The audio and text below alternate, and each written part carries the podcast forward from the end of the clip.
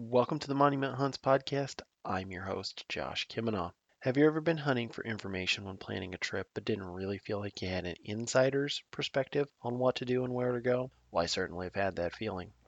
I love my home state of Nebraska and outdoor recreation, and when I can combine those two things together, I reach a stage of peacefulness that is unmatched. On top of that, it brings me a lot of joy when I get to share stories and give tips to folks looking to come experience Nebraska's outdoor recreation opportunities. Through this podcast, our discussions will cover topics of hunting, fishing, camping, and general outdoor recreation throughout all of Nebraska. Please sit back and enjoy today's discussion. Welcome to episode number 11 of the Monument Hunts podcast. I'm your host, Josh Kimina. Well, I know it's been a while since I have released a podcast, and I apologize for that again. However, things at home have been pretty busy, and honestly, I had started this episode previously before Valentine's Day and was going to talk about loving our lands and sharing it with the people we care about most and release it on, you know, the, the Monday or Tuesday or Wednesday before Valentine's Day. Well, again, life had caught up with me and there's some stuff going on. It was just so busy, I couldn't focus well enough to wrap that podcast up. So here I am a couple of weeks later, and I have scrapped that podcast. But this is still an I love my lands kind of podcast. It's actually an off season podcast. If you paid attention to the title, you'd have seen the off season testify. Well, we're going to get into that just a little bit here. Since it is the off season, most of our hunting seasons have already closed. There's a few exceptions, such as the Eurasian collar doves here in Nebraska. We can hunt them year round. Though this time of year they're very tough to find outside of the city limits, so hunting them is very, very difficult. The light goose conservation season is coming up, and a lot of folks will be getting out there trying to find themselves some snows. However, if you're an ice fishing angler, you're probably out on the water at this time of year. The ice seems to have been thick enough with the cold temperatures that we've had that it's holding folks. I've seen several people out, even on these warmer days, they've been out on the ice. So that's good to know. And you can get out there and maybe be doing a little bit of ice fishing. For others, the off season is time to maybe do some skiing or some snowshoeing for others, still, it's time to tune and repair equipment in preparation for practicing or even next season. Um, and again, practicing for some, getting out there, trying to maintain and build that muscle memory to keep it instinctual for the hunting season. And others are out there in the sports show and conservation banquet season where they're spending time with fellow outdoorsmen and women, bragging about their seasons and swapping stories.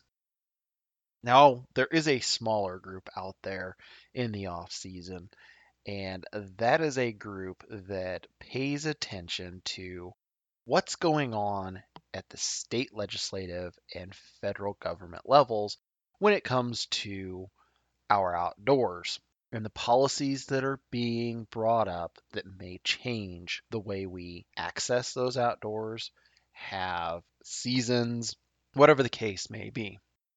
So they're paying attention to, again, the state legislatures and those folks in the mythical land of the people in Washington, D.C. Thankfully, there are organizations out there such as the Sportsman's Foundation, Ducks Unlimited, Rocky Mountain Elk Foundation, Backcountry Hunters and Anglers that help monitor these proposed bills. They oftentimes will give a quick synopsis or have a press release letting you know what's going on that may affect you and your outdoor experience. Currently in Nebraska, there are six active bills proposed that hunters, anglers, and campers should be aware of. A seventh bill, LB 1071, introduced by Senator Hughes, was pulled from consideration back on February 19. Now, just because it was pulled from consideration during this session doesn't mean that it won't come back in another session. So it's definitely something you want to keep in the back of your mind.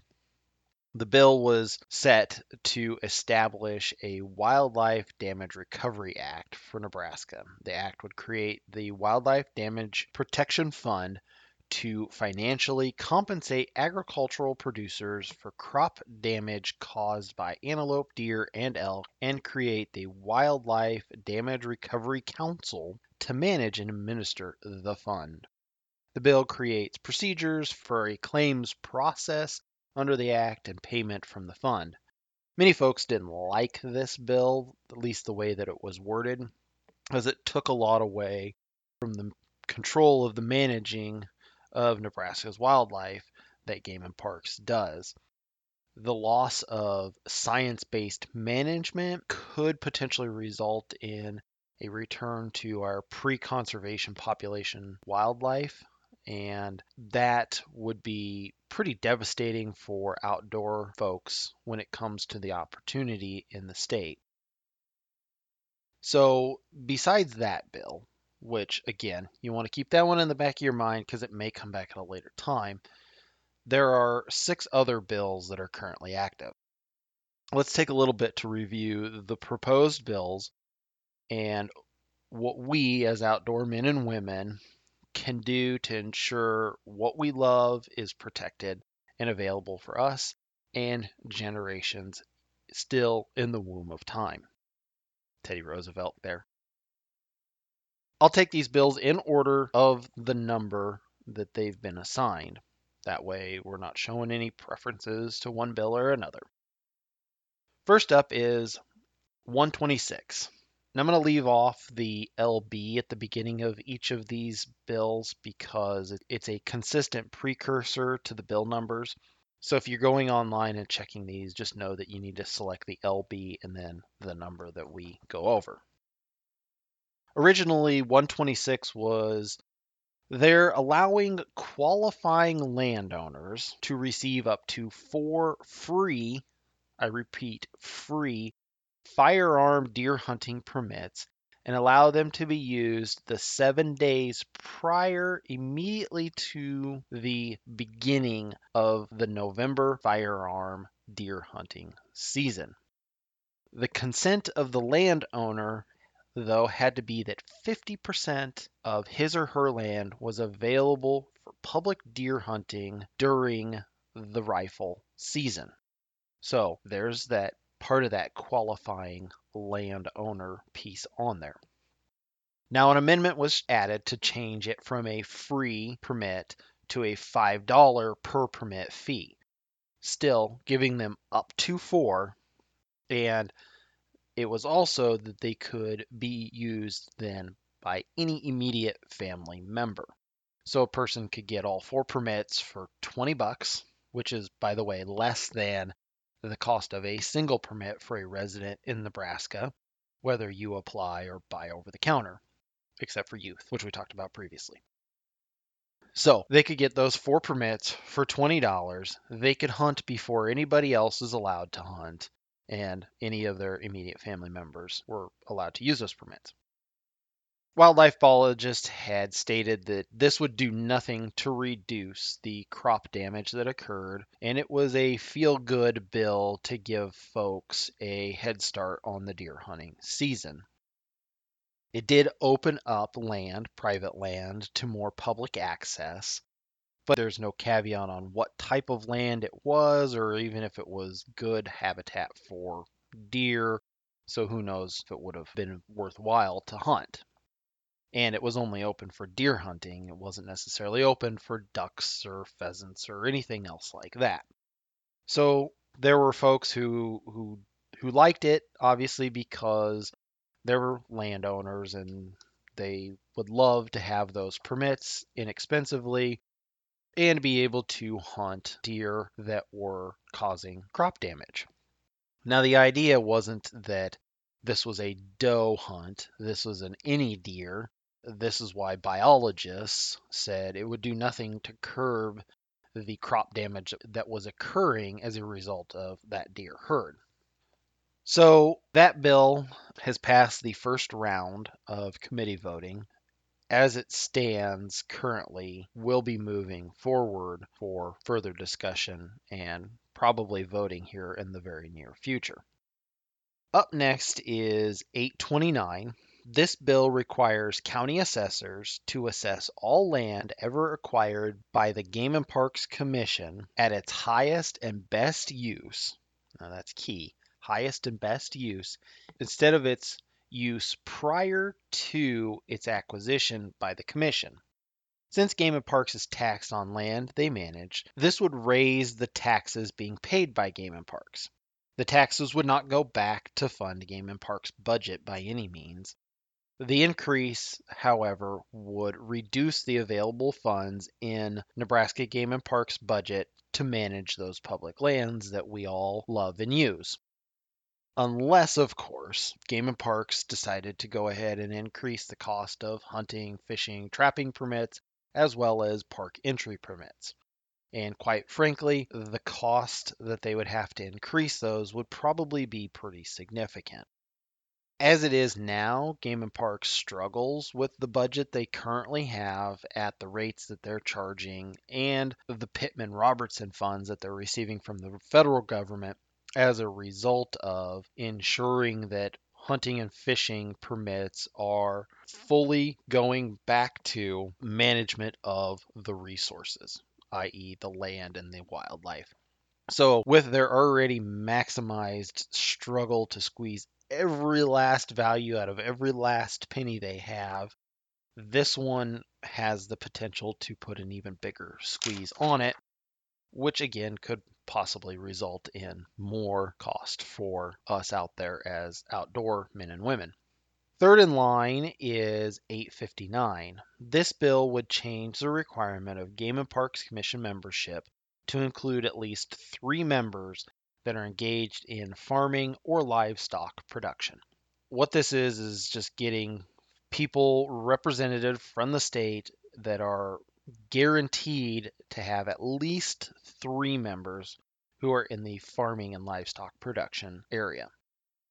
A member serving of the affected date of the act would still be to serve their entire blah blah blah. So they're not going to terminate anybody's positions or anything like that early. Just once those positions became open, they would have to start to make sure that they were filling those positions with folks that met this category, at least until the full requirement of the act was taken place.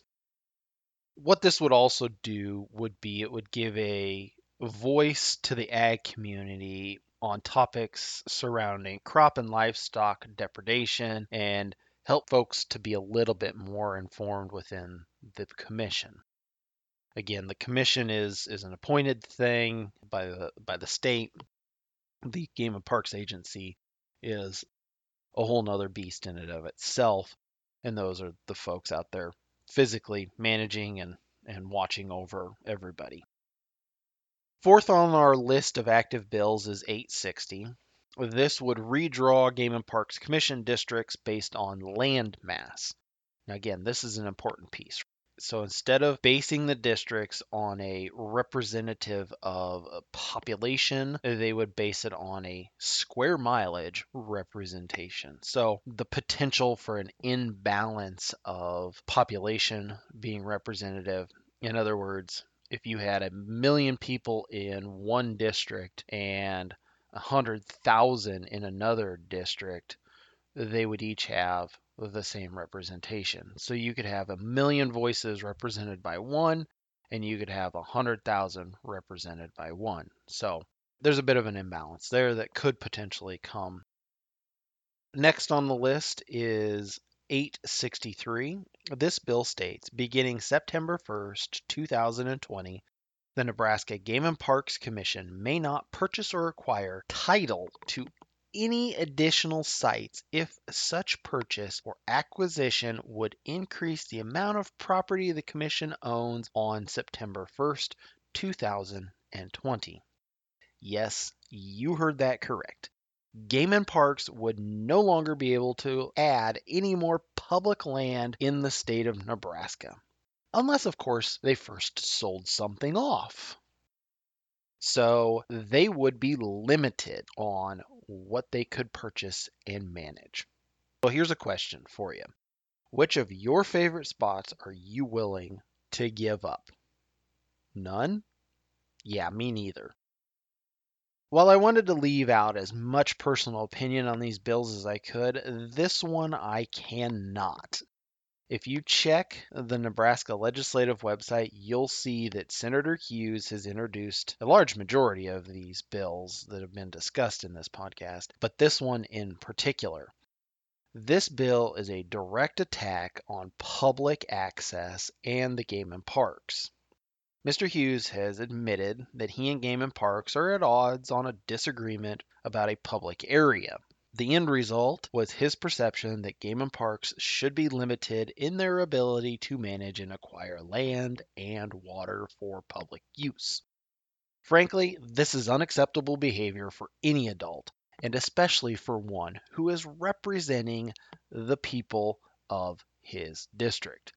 Frankly, losing public access or having to sell off land before different areas could become open to public access flies in the face of everything that we love. So, this is one bill that absolutely cannot be something that we can allow as outdoor men and women. Sportsmen everywhere. I don't care if you're a boater, a camper, a hunter, an angler, whatever. If you just like to go out and hike, if you just like to go out and bird watch, you cannot let this one get through. This is going to take away your access to wildlife and the enjoyment of the great outdoors. All right, moving on. The last one up is 1173. 1173 allows landowners and lessees, now that's key, it allows the lessees as well to apply for limited transferable permits. Again, keywords here transferable permits to hunt antelope, deer, or elk whenever it is evident that the animals are doing damage to the landowner's property. Now, property can be defined in a lot of different ways. So it could be as simple as them munching on some crops or bedding down in the middle of a field and flattening out some stuff. There's a lot of different ways that this can be defined. But like 126 that we discussed earlier, this bill gives landowners permits and now they can be transferred to any other individual, not just their immediate family, but any other individual. In reality, a lot of folks have thought of the transfer being more like a transaction. I have no problem with landowners' rights. I think there's probably some some good things going on to help landowners, but a lot of these bills are focused on landowner opportunity over general public opportunity. Keep some of that in mind when you're taking a look at these bills. But these are the six active bills that you'll find out there, and the one inactive bill, which again could come back these are all part of Nebraska's legislature. There are plenty of federal ones, and I'm not even going to get into any of those, but maybe we'll do that on a future podcast. You should really keep an eye out on those as well. The best thing that you can do, though, is head over to Nebraska legislature.gov slash bills and look up each one of these and read more about them to become educated. Additionally, if you follow the Nebraska chapters of Backcountry Hunters and Anglers, Sportsmen's Foundation, Rocky Mountain Elk Foundation, Bow Hunters Association, all of these will have some sort of updates out there on the bills and any hearings and votes that are coming up. So pay attention to those Facebook pages, those websites. If you're not members, you know, sign up for newsletters, maybe become a member, whatever, and hopefully you'll you'll be kept abreast on what's going on. So besides doing all of that, quickly, what can we do as the general public? Well, first off, uh, we need to educate ourselves and make sure we understand what's going on, and we need to stay abreast of what is happening in the legislatures around us. I know politics stink and they're not fun to deal with, but quite frankly, as you can see, these things affect us directly. So if we don't have a voice, then we don't have a right to complain when something happens. Nor do we have a right to be surprised if something happens that we didn't want to happen. So having a voice is key whether it's getting at the computer, typing an email, a nice friendly email, mind you, don't get nasty about it because you're never going to get anywhere with these senators. Type up a nice friendly email to your representative in the state legislature and express how you feel about these bills. Ask them to consider some of the ramifications of what may occur and the loss of opportunity, the loss of revenue, not to mention the loss of a whole lot of other stuff like wildlife and land. The other things you can always do is pick up the phone, give them a call. You're probably not going to talk to them direct, but you can maybe talk to their staff. If you want, maybe you and a group of folks get up and you set up a meeting and you go down to their office. Again, you're probably not going to meet with them direct, but you're going to meet with their staff. What you have to do is you have to make your voice heard. And if your voice is unheard, again, do not be surprised if there are unfavorable results. Oh, and by the way, don't expect Nebraska Game and Parks to step into this realm because they're not allowed to become part of the political process, nor can they even get out there and express their opinion about any of these bills keep that in mind. We need to be the voice for Game and Parks as well. That's it for this week. I want to thank you for listening. If you have questions or you want to check out any of these bills, in the show notes, I'm going to have the link for the legislative website and a list of those bills that we discussed. Again, thank you for listening. If you have questions, reach out to me on the Monument Hunts Facebook page Instagram at monument underscore hunts, and via email at monument.hunts at gmail.com. Until next time, speak up and stay safe out there.